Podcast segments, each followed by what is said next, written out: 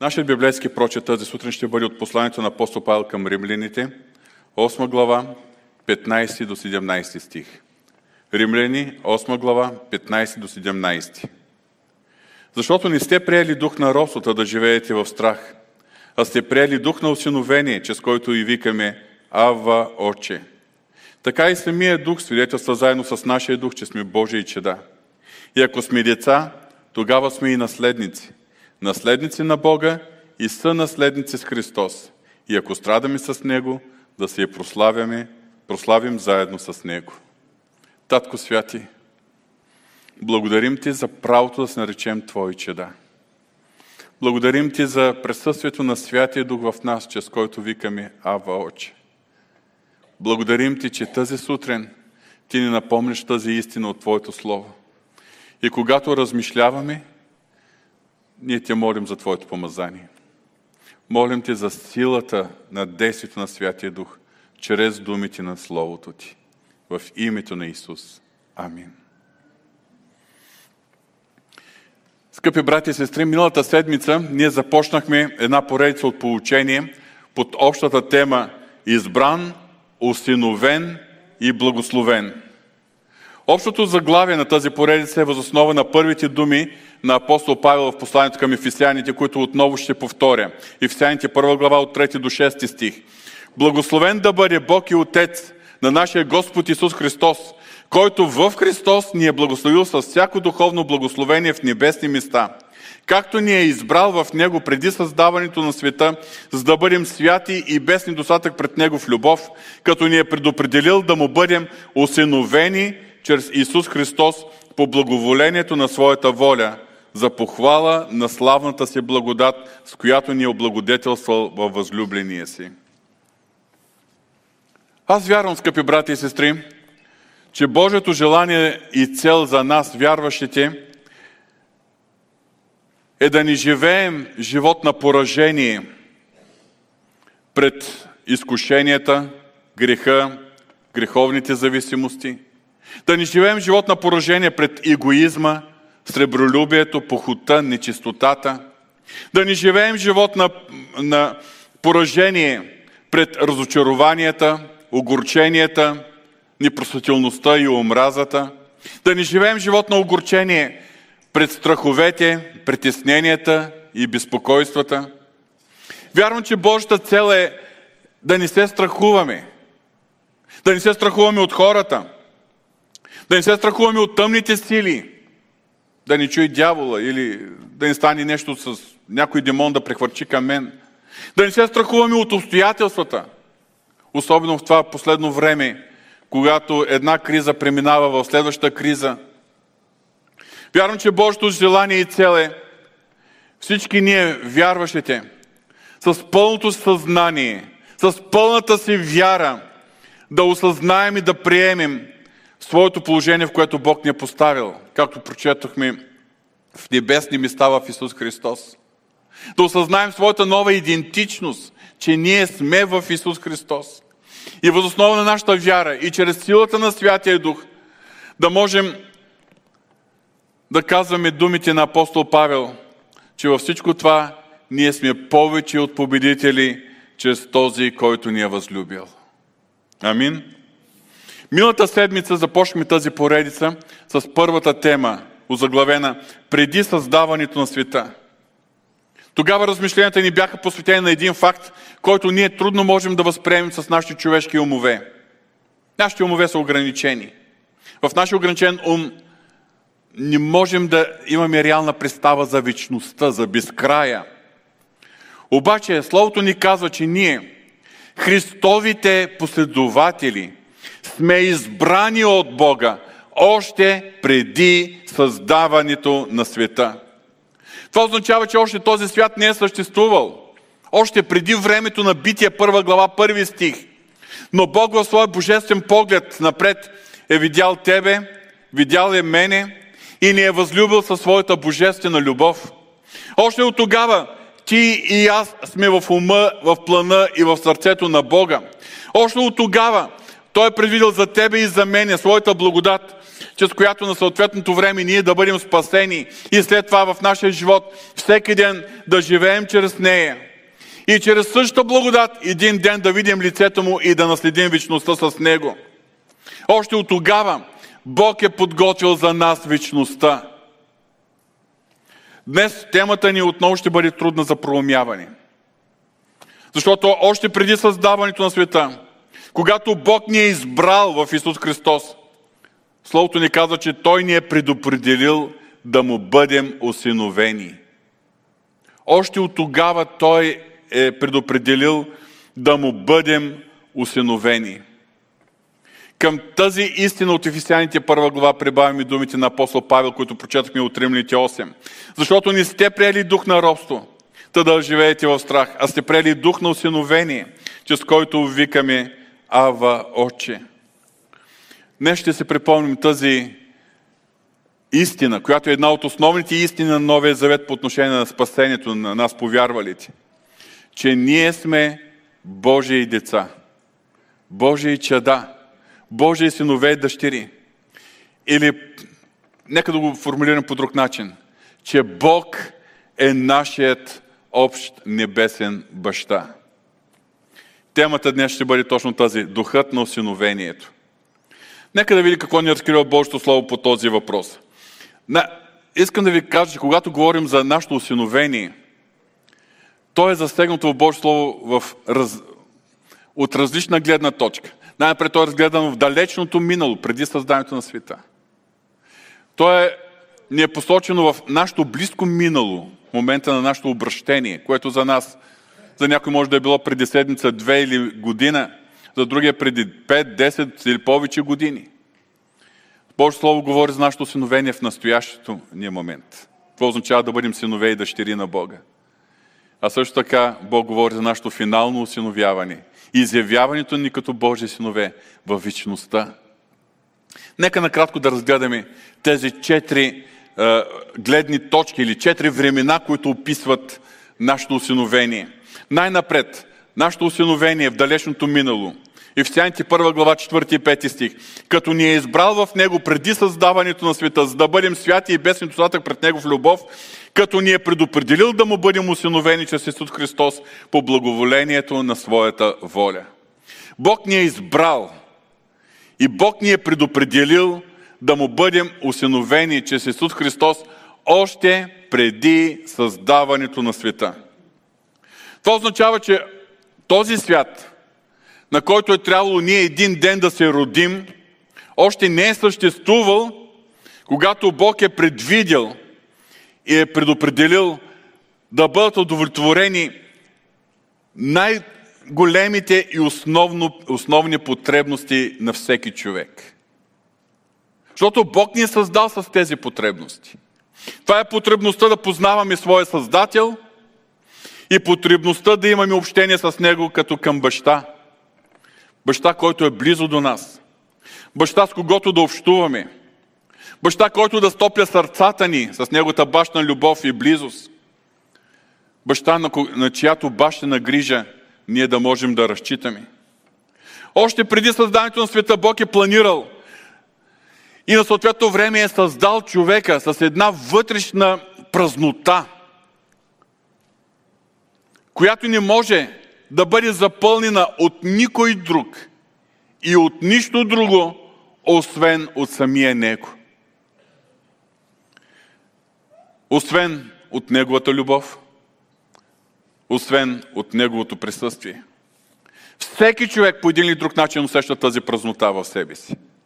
Усеща едно дълбоко вътрешно неудовлетворение.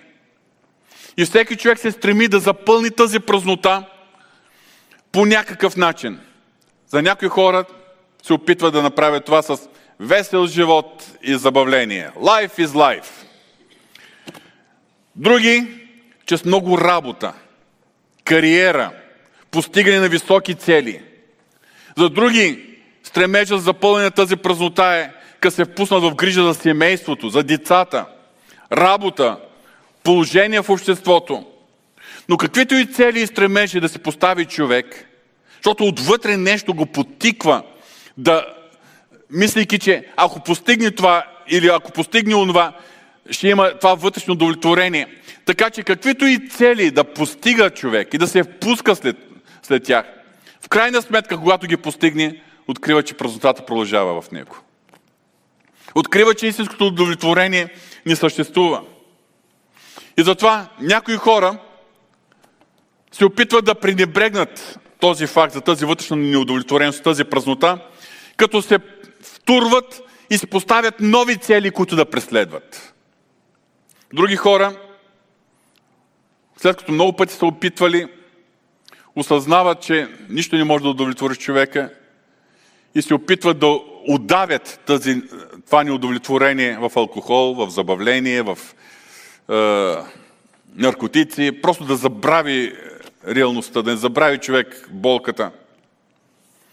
Други хора изпадат в различни форми на разочарование, отчаяние и започват да задават въпроси, като има ли смисъл изобщо този живот? Затова ли сме родени?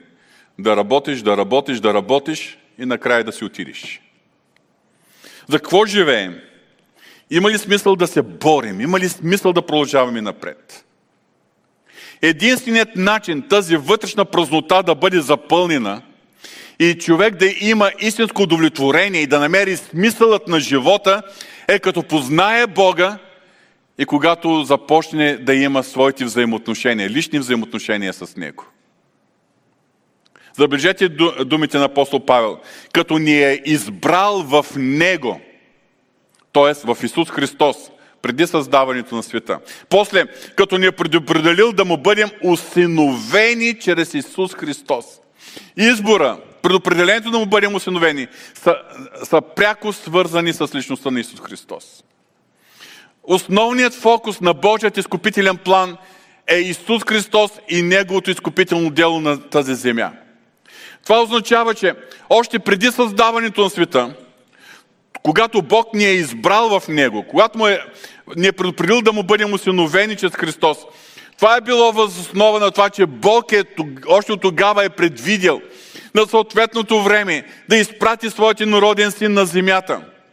Второто лице на триединния Бог, който да се въплати в човешка плът, да се роди от девицата Мария, който да живее един безгрешен живот на земята, единственият без личен грях и накрая да бъде осъден като престъпник, да бъде екзекутиран, да умре на Голготския кръст, да бъде пролята неговата свята кръв и на третия ден да възкръсне, за да се възнесе при Отец и сега да бъде нашият ходатай отясно на Бога. И както каза Словото в Йоанна 3.15, Та всеки, който вярва в Него да не погине, но да има вечен живот. Още преди създаването на света, забележете, ние си спомним много добре историята с грехопадението, битие трета глава. И когато Бог е слезал отново да се срещна с Адама и Ева, Адам вече и Ева са грешили, се крият и бягат от него, змията там и тя някъде присъства в Единната градина. Забелязва, че Бог не е бил изненадан. Веднага той е дал обещание и първото пророческо изявление за семето на жената, което ще смаже главата на змията. Защото Божият изкупителен план, защото Бог се е подготвил още преди създаването на този свят за, време, за, е, за тази изкупителна жертва, чрез която ще бъде разчупена властта на Сатана и ще има възможност за спасение на всеки, който се обърне към Господа с вяра. И така, още тогава Бог е предопределил Исус Христос да бъде този Спасител, да бъде тази изкупителна жертва. И всеки, който повярва в Него, да преживее това вътрешно удовлетворение, тази вътрешна празнота да бъде запълнена и човек да бъде осиновен. Повярва ли да бъде осиновен? Тоест да има Бог за свой баща. И това да донесе смисъла на неговия живот. Нека сега да погледнем към нашето усиновление в близкото минало. Всеки може да направи сметка за него, кога това се е случило. За мен се е случило още в моите тинейджърски години, когато бях на 14 годишна възраст. Но всеки един от нас знае своето време, когато с покаяние, с вяра в Исус Христос се обърнал към Господа. Когато казал, Господи, прости ме и взел решението, от днес аз ще следвам Господа. Точно за този момент Евангелист Йоанн пише в Йоанна 1 глава 12 и 13 стих. А на онези, които го приеха, даде право да станат Божии чеда. Тоест на тези, които вярват в Неговото име. И със съкръщение 13 стих. Които се родиха от Бога. В момента на нашето покаяние, в момента на нашето решение да следваме Господа, това е моментът на нашето новорождение – съгласно думите на Исус Христос към Никодим. Истина ти казвам, ако не се роди някой отново, не може да, бъде Бож... не може да види Божието царство. Ако не се роди някой отново, и в този момент ние сме родени отново или новородени. Но това е моментът, в който ние се раждаме от Бога и Бог става нашият баща. Въпросът за нашето осиновение от Бога – думите на Йоан са на тези, които го приеха, даде право да станат Божии чеда.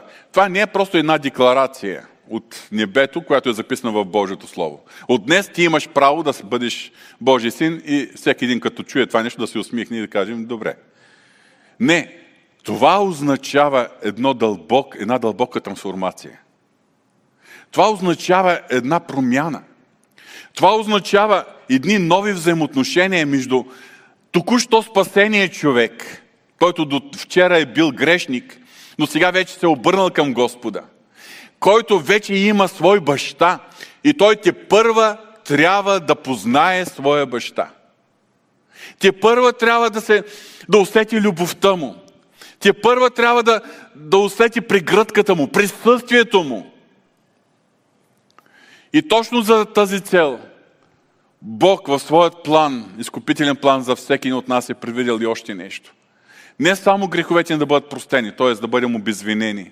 Не само Бог да бъде наречен наш отец или наш баща, но и Святия Дух, другият утешител, да дойде, да изпратен от Бог, за да дойде, да присъства и да пребъдва в нас. Не можем да го обясним. Но в човешката духовна същност, човекът представлява дух, душа и тяло, в духа на човека обитава Святия Дух, във всеки, който е спасен. Святия Дух е във всеки един от нас. Обаче, Божото желание не е само Святия Дух да бъде съединен с нашия вътрешен човек, с нашия е, човешки дух, но Святия Дух от духа, духовната ни същност да ни изпълва, да изпълва цялата ни душа, мислите, чувствата, решенията и волята, да, дори и да имаме физически, когато е необходимо, преживяване, но, но отвътре навън Святия Дух да ни изпълва. И този Святи Дух, както Христос го казва на своите ученици, другият утешител, който казва той, вие го познавате, защото той е с вас, но ще дойде време, когато ще бъде и в вас. За нас това е реалност, той е в нас. Това е точно духът на осиновението, за който четем в Римите 8 глава 15-16 стих. Защото не сте приели дух на робството да живеете в страх, а сте приели дух на осиновение, чрез който викаме Ава Оче. Тоест, чрез което можем да имаме тази интимност с Бога. За тези, които не са да познати, думичката Ава е най-нежното обращение на еврейски език на детенцето към своя баща. Нещо като на български татенце или тате – Ава Оче. Ние имаме привилегията да се обръщаме към Него по този начин. Личен, интимен начин. Ава Оче. И по-нататък. Така и самия дух свидетелства заедно с нашия дух, че сме Божии чеда. Когато отворим нашата Библия, специално аз ползвам Библията на ревизираното издание на Българско библейско дружество, изразът духът на осиновение е с малки букви. Въпреки това, библейските учители са единодушни, че тук става въпрос за Святия Дух. И в много други преводи, включно на български язик, е, духът е с главно да. От момента, в който ние сме новородени, ние сме наречени Божии деца. Святия Дух заживява в нас. Това ни дава, Той ни дава това вътрешно свидетелство, че сме Божии деца. Преди години една млада сестра ми запита, аз никога не съм чувала Божия глас. Как мога да го чувам? И аз се зададах въпроса, имаш ли това вътрешно усещане, убеждение, че си дитя на Бог? О, да, вика, със сигурност, то ми идва отвътре. Викам, това е първият път, кога си чула Божия глас. Първият, първите не думи, а първото послание, което всеки един, който е повярвал в Христос, чува от Господа, това е тази увереност, че е Божие дете. Това е дълбокото действие на Святия Дух. И първата цел на Святия Дух е да ни разкрие Бог като наш баща и да ни доведе до едно близко интимно общуване с Бога. Както едно детенце се отпуска в обятията на татко и се обръща към него и му казва татем, татенце или ава отче. Присъствието на Святия Дух, чрез което ние можем да общуваме с Бога, Отца, като наш баща, запълват тази вътрешна празнота, предават нов смисъл, ново съдържание на нашия живот.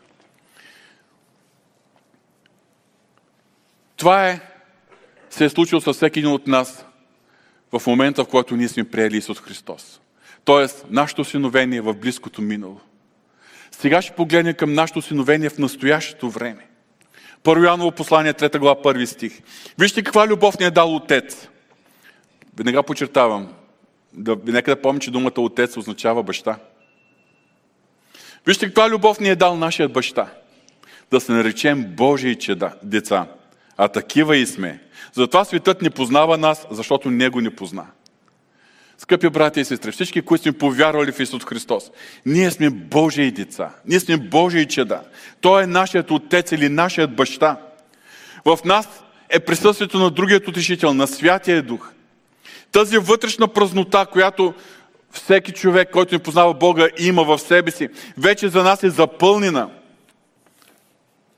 Затова ние вече не се нуждаем от нещата, с които този свят се опитва да запълни, да праде някакъв смисъл на живота си. Някои хора не могат да имат радост, докато не е приемат в течно агрегатно състояние. Други не могат да намерят смисъл, ако не постигнат еди какви си цели, които си поставят. При нас радостта ни е в Господа.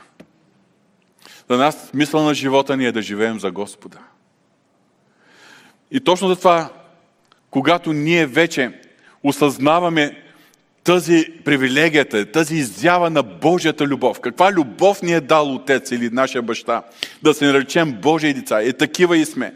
Затова, понеже вече в нас нещата стоят по различен начин. Различни неща ни вълнуват. Към различни неща се стремим. Затова светът не познава нас, защото Него не позна.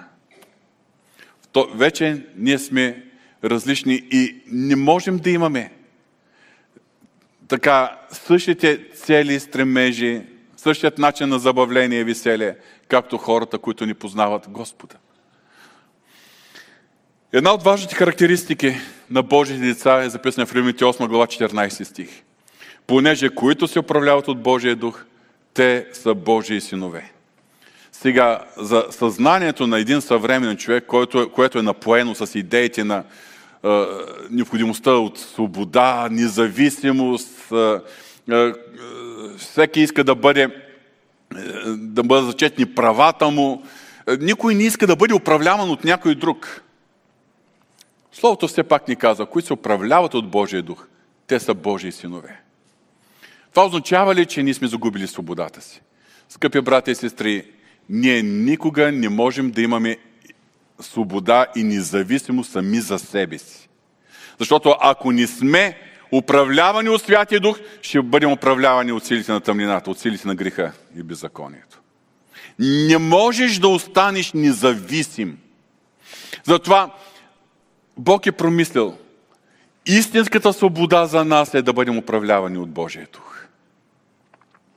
На друго място апостол Павел а, пише, където е Господния дух, там е свобода. Това не е свобода да вършиш каквото си искаш. Това е свобода от робството на греха. Свобода и способност да побеждаваш изкушенията. Свобода да вършиш Божията воля. Това е истинската свобода в, наше, в Исус Христос. И точно за това, нека да се припомня отново думите на апостол Павел от нашия основен текст. Ефесяните първа глава ще прочета четвърти стих. Като ни е избрал в Исус Христос, преди създаването на света, с каква цел? За да бъдем святи и без недостатък пред Него в любов. Скъпи брати и страни, ние не сме просто избрани. Ние сме избрани с цел. И целта на Бога е да бъдем святи, да бъдем без недостатък, да живеем живот в любов. Точно за това се нуждаем от Святия Дух. Точно това се нуждаем да бъдем управлявани от Святия Дух, водени от Святия Дух, мотивирани, напоявани от Святия Дух. За да можем да достигнем и до нашето усиновение в бъдещето. На четвърто място, нашето осиновение в бъдещето. Първо Яново, трета глава. Вижте каква любов ни е дал Отец. Да се наречем Божии деца, а такива и сме. Затова светът не познава нас, защото Него не позна. Възлюбени, сега сме Божии деца и още не е станало явно какво ще бъдем. Но знаем, че когато стане явно, ще бъдем подобни на Него, защото ще го видим какъвто е. Иоанн съвсем ясно разкрива, че ще дойде този момент, когато ние, неговите деца, ще бъдем подобни на него. Относно нашето бъдеще, това знаем от Йоанн. Ще, ще бъдем подобни на него, защото ще го видим какъвто е. Тогава в пълнота ще можем да разберем и да осъзнаем какво означава тази велика милост на Бога към нас, да бъдем Негови деца, да бъдем родени от Него. И апостол Павел пише по този въпрос.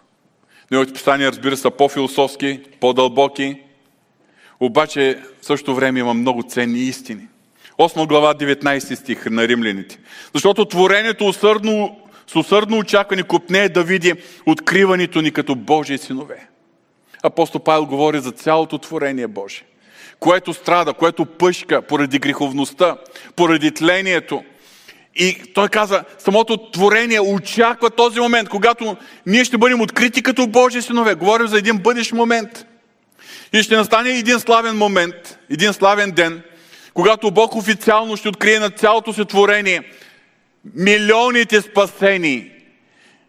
И ще каже, това са моите деца. Това са моите синове и дъщери.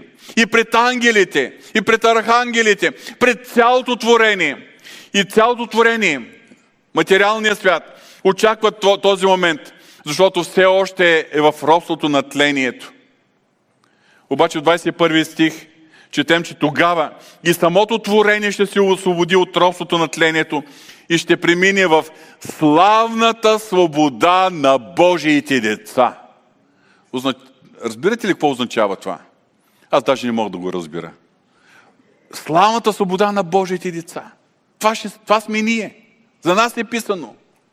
И цялото творение, като нас, ще бъде в тази Божия свобода. И ние самите очакваме този момент. Римните 8.23. И не само то, творението, но и ние, които имаме първите плодове на духа. По-стария превод се казва духът в начатък. Това е един вид капарото. Понеже Бог е приготвил за нас нещо велико, за да сме сигурни, че това ще се случи, Бог ни дава едно капаро. Един така, първи плодове, първа вноска да изпитаме Святия Дух тук на земята. Но това, което изпитаме Святия Дух, с най-голямата му сила и слава, която сме го преживявали, е само предвкусване на истинското, което предстои. И не само то, но и самите ние, които имаме първите плодове на духа, и самите ние въздишаме в себе си – в настоящо време. И очакваме какво? Очакваме осиновението си, т.е. изкупването на нашето тяло. Изкупването на нашето тяло, за което ние четем от апост... думите на апостол Павел. Една тайна ви казвам, не всички ще починим, но всички ще се изменим. В един миг, докато трепне око, при последната тръба, защото тя ще затръби и мъртвите ще възкръснат нетлени. И ние ще се изменим, защото това тленното трябва да се обличе в нетление и това смъртното да се обличе в безсмъртие. Това е моментът, когато ще бъдат изкупени нашите тела. Това е моментът на нашето осиновление в пълнота.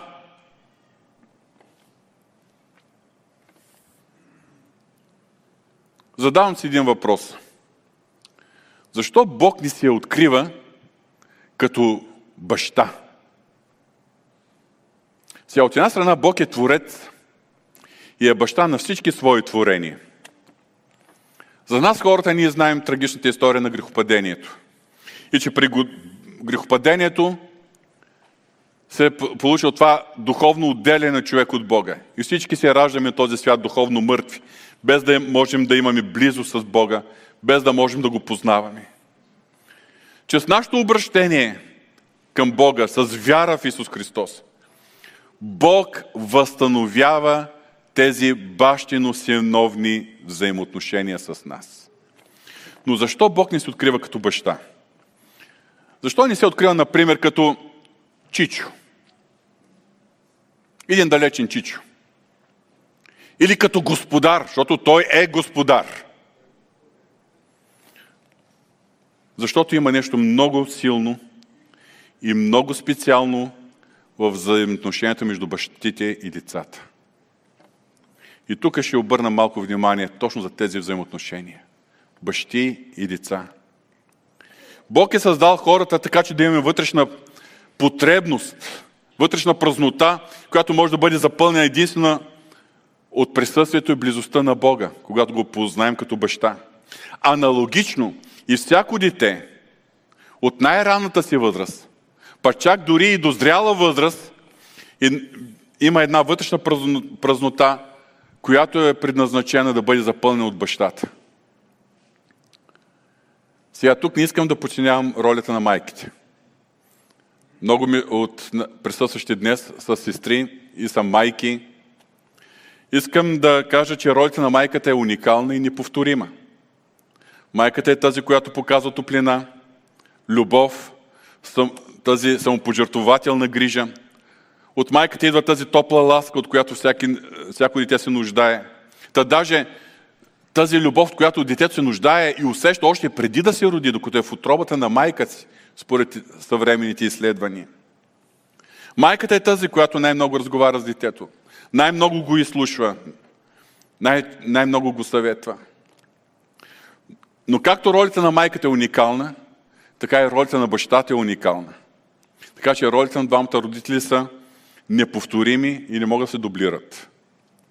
Днес, понеже разглеждаме бащенството на Бога, повече ще говорим за ролите на бащата. Ще говорим за земните си бащи и за тяхната роля в нашия живот формирани. Естествено, не искам с това да пренебрегваме ролята на майката. Но искам да ви помоля всички. Нека всеки да се припомни своя баща. За някой от нас бащата може да е съвсем близо, може да е на съседния стол. Деца, младежи, които сте седнали до своите родители. За някои от нас бащите може да са далеч, а може и да са вече в миналото. Когато си мислим, когато си припомним за нашите бащи, някои от нас пазят най-топли и най-светли спомени от тях. Те имат много силни чувства на любов и признателност към своите бащи поради тяхната любов, грижа, напътствие, поради тяхната роля в тяхното формиране, поради това, че са били опора в техния живот. За други, може би спомените са смесени. Презвика смесени чувства, 50-50. Защото от една страна, може би има добри спомени за тях, любов, грижа, но от друга страна се спомнят за техни слабости, за техни грешки, за техни провали. Може би за трета категория от присъстващите се чувстват гневни и объркани от своите е, бащи. Може би се чувстват огорчени поради многото разочарование, поради многото нараняване, поради лошия пример, който са виждали в лицето на бащите си. Може би вместо любов и подкрепа са виждали егоизъм, гняв, може би е имало насилие. Някои са били напуснати от, от бащите си и чувстват това отхвърляне. А може би ще има някой между нас, който да каже, аз изобщо нямам баща. Не си спомням кой е. Не знам кой е биологичният ми баща. Той не е напуснал твърде, кога съм бил твърде малък. Или въобще никога не сме имали взаимоотношения. Най-различни съдби. И аз предполагам, че между нас има хора, които са преживяли точно тези е, моменти. Точно имат такива спомени от миналото си със своите бащи.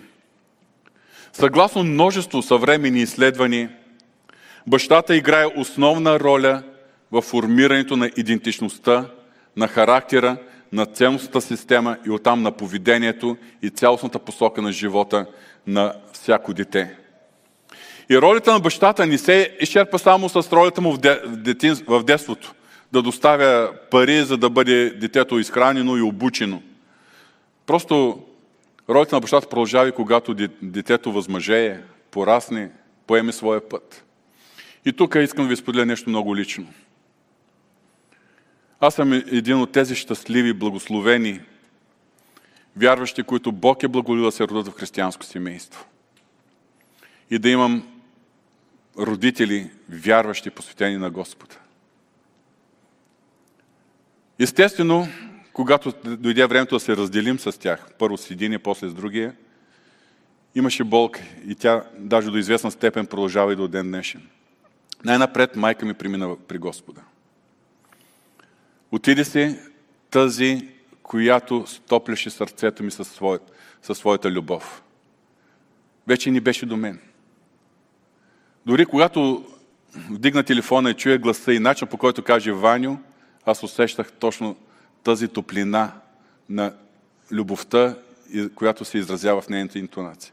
Но вече, когато майка ми отиде при Господа, тази личност, която стопляше сърцето ми, вече не беше до мен. Някак си така, факта, че си имах свое собствено семейство, съпругата ми до мен, деца имах, вече като че ли помогна много по-така лесно да преживее този, този период, въпреки че до ден днешен ми липсва нейния глас, липсва ми нейната прегръдка. Признавам си го. По-късно си отиде и баща ми при Господа. За тези, които познават ситуацията, ще припомня за някой, просто за първи път може би е чувате. Баща ми не беше официален, но пастир на църква. Но последната вечер от неговия живот той проповядваше в нашата църква. Изобщо в този период от време, всяка сряда вечер той проповядваше и разглеждаше книгата Откровение. И последната му проповед в въпросната сряда беше върху Откровението 19 глава за второто идване, второто пришествие на нашия Господ Исус Христос. Може би разбирате, защо това е особено така любима тема и на моето сърце.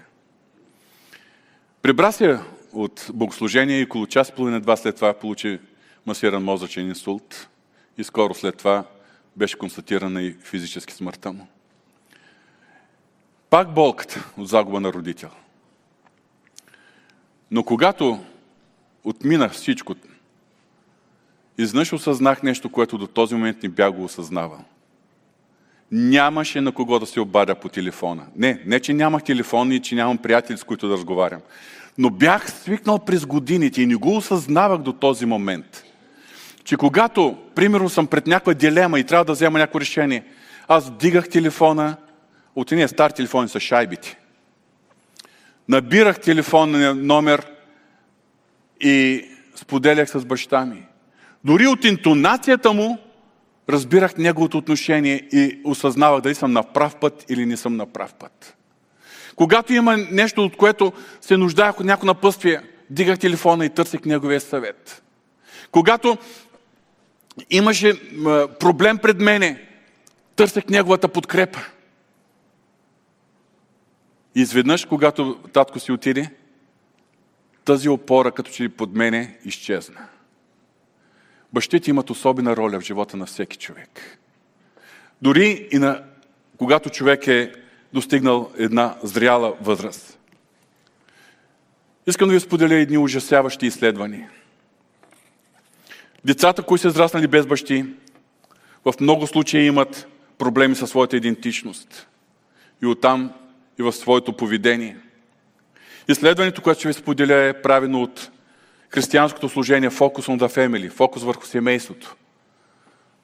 Всички знаете, че, които се запознати с това служение, знаете, че негов основател е Джеймс Добсън, който вече е в пенсионна възраст. Но организацията Focus on the Family в свое изследване показва направо съкрушаващи резултати. 90% от всички бездомни и от децата, които бягат от къщи, са отглеждани без бащи. Става въпрос за Съединените щати, за Америка. Но тенденциите са същите навсякъде по света. 85% от всички деца и тинейджери с дълбоки поведенчески проблеми са израснали в домове без бащи. 63%, от младежките, 63% от младежките самоубийства са от младежи, израснали без бащи.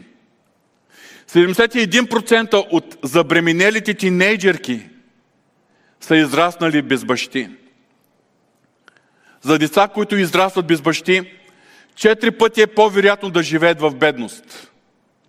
Десет пъти е по-вероятно да употребяват наркотици. 14 пъти е по-вероятно да извършват изнасилване. И 32 пъти е по-вероятно да бягат от домовете си и от бъдещите си семейства.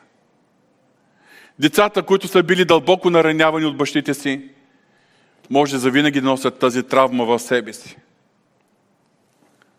Затова за много хора концепцията, представата за баща е противоречива и объркваща. И за някои хора те е свързва с човек, който те наранява, който те разочарова. Например, един баща алкохолик, сутринта те прегръща и ти казва, те обича, вечерта го виждаш пиян, груб, заедлив, ти се боиш от него, бягаш някъде се заключиш.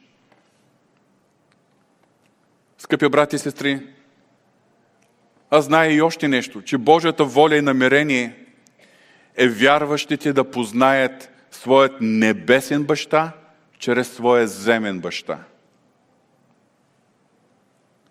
Бог е определил земния баща да отразява личността на небесния баща, за да може потомството след него да го познае.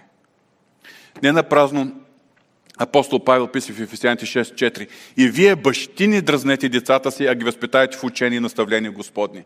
Приоритетно това е отговорност на бащите. Не казвам майките. Да, и майките имат роля. Но апостол Павел подчерта, защото като че ли още тогава е знал, че ние бащите обикновено гледаме по по-лекото, гледаме да се измъкнем, гледаме е, друг да свърши работата. Бащи, вие имате отговорност да възпитавате децата си в учение и наставление Господне. Всеки баща би трябвало да бъде за своите деца отражение на това, което е за него, неговият небесен баща. И за съжаление, поради нашата паднала човешка природа, добри в дори в най-добрите случаи, в най-добрите семейства, образът на бащите в съзнанието на децата е опитнен по някакъв начин. Защото никой между нас не е бил и няма да бъде съвършеният баща. Нито един земен баща не може да представи по един съвършен начин образа на нашия небесен баща. Точно поради това днес има много вярващи, които като чуват истината, че Бог е наш баща, изобщо като използват израза Бог Отец, като че ли не могат да схванат какво означава това. Много вярващи, които имат недобра представа за своя земен баща, не могат напълно да се доверят на този, който Божието Слово ни представя за наш отец, за наш баща. И още една причина има, която е свързана с нашата християнска култура. Още една причина, при която много вярващи не могат да, така, да се доверят и да добият правилната представя за Бога като наш баща. И тя е защото на български, включително и в българската Библия и в нашия християнски речник, ние използваме термина Бог Отец. Думата Отец означава баща. Обаче ние като че ли не свържем толкова с баща, колкото като някаква титла, която е присъща на Бога само. Като някой, който е далечен. Толкова е далечен, че е наречен отец. Пък и още нещо. Нашето народа психология, думата отец се свързва с свещеник. И свещеник е една далечна фигура, една личност, до която не можеш да имаш достъп всеки един момент. Така че отец ние възприемем повече като титла и като символ на отдалеченост. А в същото време това означава баща. Това означава татко. Татко, в чието обятие ти можеш да прекараш много време и ще бъдеш радостен, щастлив. Каквито да са били нашите земни бащи, каквито и спомени представи да имаме за тях, искам да ви уверя, скъпи брати и сестри, че Бог е нашия съвършен баща. Такъв баща, какъвто никой земен баща не може да бъде за своите деца. Бог може и желая на първо място да запълни твоята празнота, ако ти си нямал земен баща. Бог като небесен баща може и желая да запълни тази празнота, този дефицит в твоя живот. Бог като небесен баща може и желае да изцели раните, ако си бил нараняван от своя земен баща. Присъствието, близостта, любовта на твоя небесен баща многократно компенсира последствата поради несъвършенството, несъвършенството на твоя земен баща. Забележете и още някои особености. Когато апостол Йоанн описва вярващите и то в различните етапи на своя живот. Пише на вас дечица, пише на вас младежи, пише на вас бащи. Виж какво пише в 2 глава 13 стих на първо послание. Писах на вас дечица, защото познавате отца. Как едно детенце познава баща си? Няма да го обърка между... с никой друг. Едно детенце може да не, да не познава баща му какво работи. Да не знае какви пари получава, да не познава много други неща за баща си но лицето на татко го познава. Усмивката на баща си, пригръдката на баща си познава. И това е първото нещо, с което започва нашия християнски живот. Пиша вам, дечица, защото познавате, като цитирам отца, няма предвид титлата отец. Познавате татко си, небесният татко. В Ефесяните първа глава, ние започнем с първите стихове, но по-нататък в главата апостол Павел записал своята молитва от 15 до 17 стих. Затова и аз като чух за вярата ви в Господ Исус и за любовта, която сте показали към всички свети, непрестанно благодаря на Бога за вас и ви споменавам в молитвите си. Дано Бог на нашия Господ Исус Христос, славният Отец, нека да заменим тази думичка Отец с думичката Баща. Славният Баща да ви даде дух на мъдрост и на откровение, за да го познаете. Това е целта на Бога, поради която Той е спратил Святия Дух в нас. Святия Дух е този, който желая да действа в нас като дух на мъдрост, на откровение, за да можем да имаме тази близост и да познаем, но не с ума си, а да познаем с цялата си същност, с дълбочината на нашата същност, да опознаем нашият небесен баща. С естествения си ум, с нашата човешка логика няма как да го възприемем, колкото да ни го описват. Няма как да го възприемем. Това трябва да се преживее. Не е същото, когато ни едно дете, чието баща още от рождението му е заминал далече години наред не, не са се виждали. И майката му писва, твоя баща е висок, рус, с сини очи, красив и така нататък. И като се появи бащата след години, детето пита какъв е той чичко. Не е едно и също да се описва бащата. Детето познава бащата не по описание, защото е било в прегръдките му. Бог като нас баща. И Святия Дух, чрез който можем да познаем Татко. Духът на осиновението, чрез който викаме Ава Отче. Самият Дух, който свидетелства заедно с нашия Дух, че сме Божии деца. Има нещо специално, което не може да се опише с думи в взаимоотношенията между бащите и децата. Но има нещо, което не може да се опише с думи, дори и от най-великия проповедник, което е характерно за взаимоотношенията между небесния баща и нас, неговите деца. И това, което не може да се опише с думи, може да се преживее. Затова Той ни е предопределил да му бъдем усиновени чрез Исус Христос по благоволението на своята воля – Затова на съответното време Той ни е спасил и ни е дал правото да се наречем Негови чеда. Затова Той е изпратил в нас Святия Дух, който свидетелства заедно с нашия Дух, че сме Божия чеда. И колкото повече ние общуваме с Него, тук веднага засягаме нашият молитвен живот. На друго място апостол Павел използва термина, гледайки Неговата слава. Колкото повече стоим в Неговото присъствие, пред престола на благодата, отправили духовния си взор в Него, толкова повече, чрез Святия Дух, който е в нас, ние опознаваме нашият небесен баща. Толкова повече Той ни става по-близък. Толкова повече ние се радваме на Неговото присъствие. Толкова повече ние осъзнаваме Неговия съвет и водителство. Толкова повече можем да Му се доверяваме. Колкото повече общуваме с Него, толкова по-близък и по-реален става Той за нас. А точно това запълва празнотата и дава смисъл на живота ни. Амин. Нека да се изправим, ако обичате.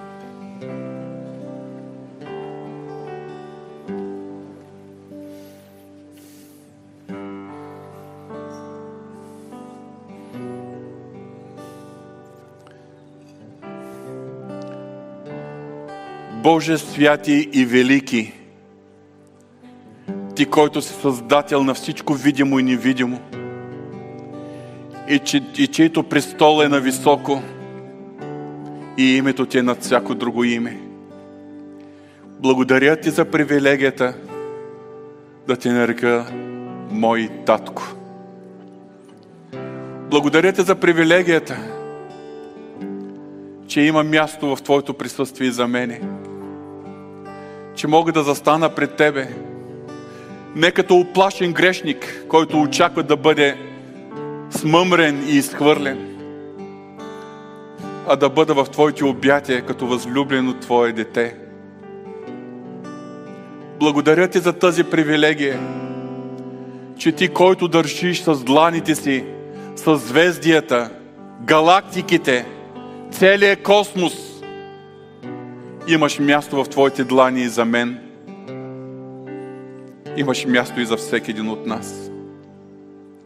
Благодарим Ти за привилегията да си нашия баща. Господи, моля Те, оживявай това откровение в сърцата ни. Осъзнаваме, че думи не могат да опишат Твоето бащино отношение – към нас. Затова те моля, заедно с молитвата на апостол Павел, дай ни този дух на мъдрост и на откровение, за да те познаем като татко. Да може да се доверяваме като татко. Да те слушаме като татко. Да се отпускаме в ръцете ти, да се почиваме в тебе като татко. Господи, помогни ни в тази непрекъснато изграждаща се близост с Тебе да те познаваме все повече и повече. Молим Те в името на Исус Христос. Татко Небесен, благодарим Ти. Благодарим Ти, Господи, че дори когато падаме и се проваляме, Ти ни приемаш с любов и с простителност. Ние се спомняме причета за блудния син, как баща ти е очаквал своят син, независимо от падналото му състояние. Такова е Твоето отношение към всеки един от нас, когато сме се проваляли и сме идвали пред Тебе. Благодарим Ти, Господи. Благодарим за Твоята прегръдка и за Твоята бащина любов. Татко Небесен, само това Те моля. Помогни ни всеки ден да живеем с непрекъсващо, нарастващо откровение и духовно проумяване на Твоето бащинство и все по-близък и по-близък да ни ставаш всеки изминал ден. В името на Исус. Амин.